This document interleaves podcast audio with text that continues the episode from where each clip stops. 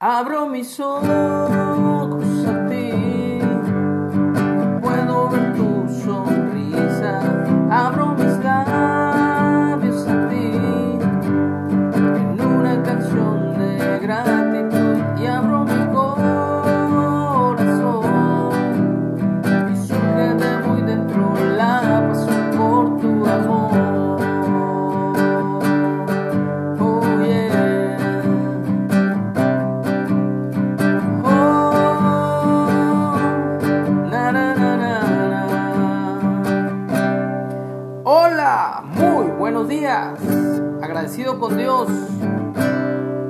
una mañana más en que podemos despertar y ver un día nubladito con precipitación pluvial moderada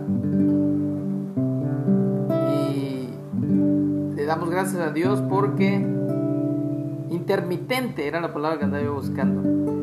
Y le damos gracias a Dios porque es un nuevo día, pero no es cualquier día. Hoy es día de descanso, fin de semana, séptimo día de la semana.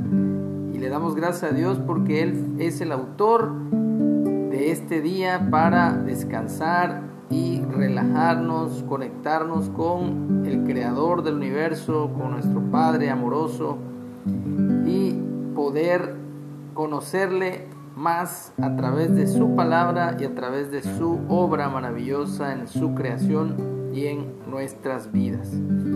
Estamos leyendo el Evangelio según Mateo o Leví acerca de eh, la vida y obra de nuestro Señor y Salvador Yeshua, Jesús. Vamos al versículo 57 del capítulo 26. Capítulo 26, versículo 57 y el tema o el título para esta parte es Jesús, Yeshua, ante el concilio. Dice así, los que prendieron a Jesús le llevaron al sumo sacerdote Caifás, a donde estaban reunidos los escribas y los ancianos. Mas Pedro, Cefas, Simón Pedro, le seguía de lejos hasta el patio del sumo sacerdote, y entrando se sentó con los alguaciles para ver el fin. Y los principales sacerdotes y los ancianos y todo el concilio buscaban falso testimonio contra Jesús, contra Yeshua, para entregarle a la muerte, y no la hallaron.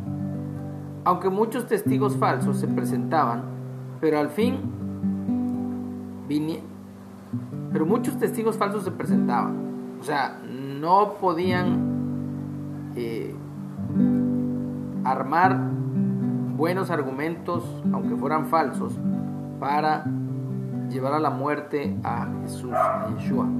Pero al fin vinieron dos testigos falsos que dijeron, este dijo, puedo derribar el templo de Dios y en tres días reedificarlo. Acuérdense que aquí no estaba hablando Yeshua del el templo de Jerusalén, sino de su cuerpo, porque volvemos al punto.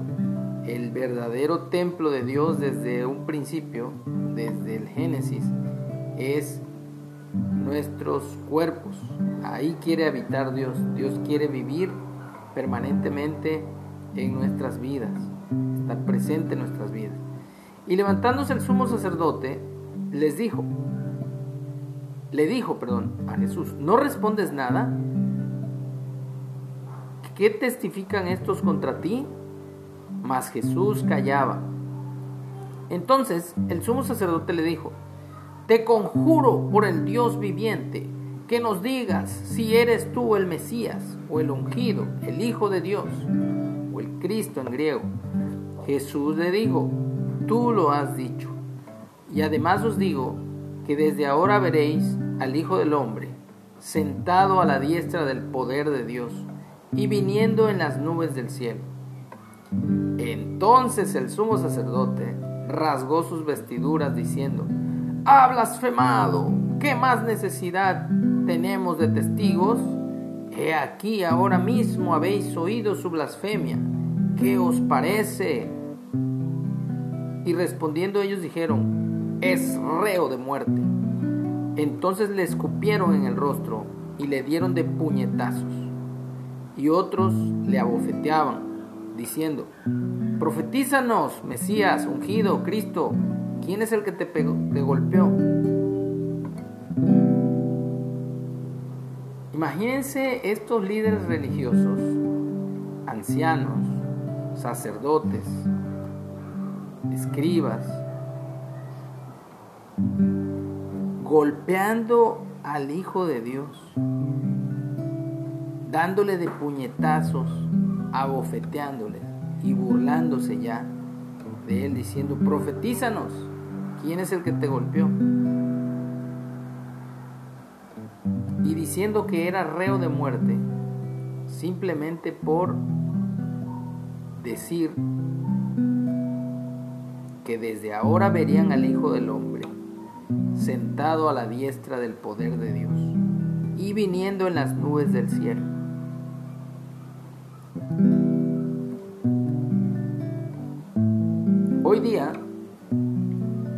Gente que está en liderazgo de alguna iglesia, de alguna denominación, de alguna religión.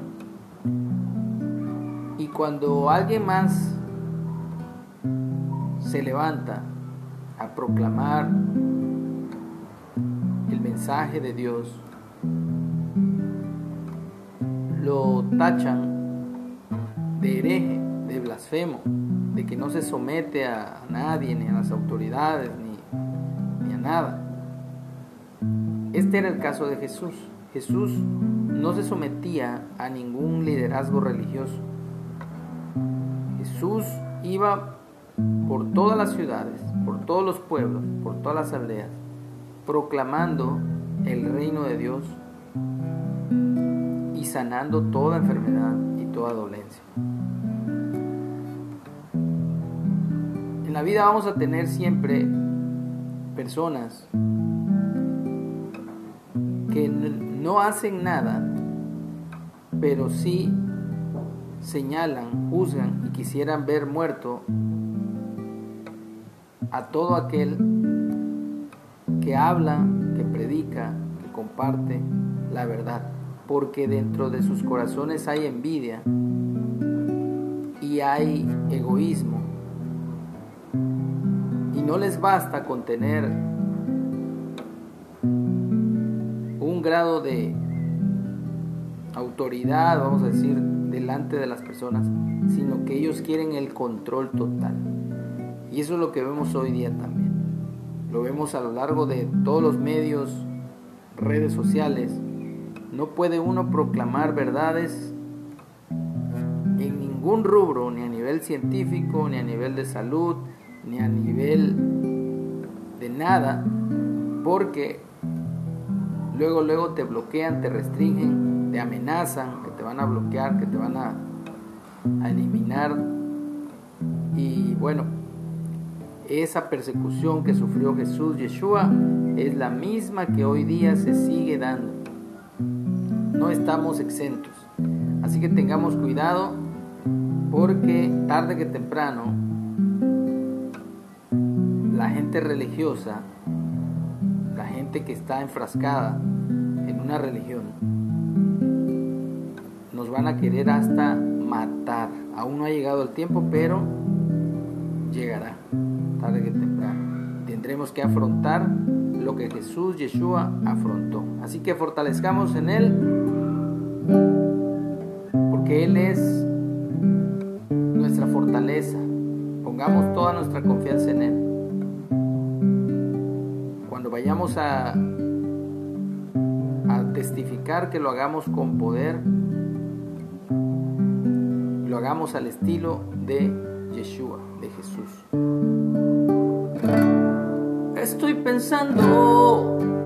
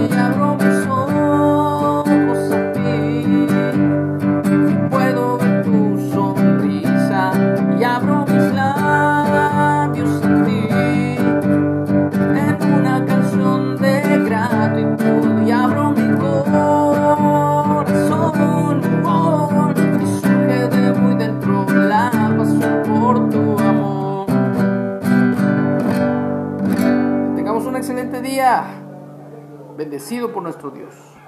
Amén.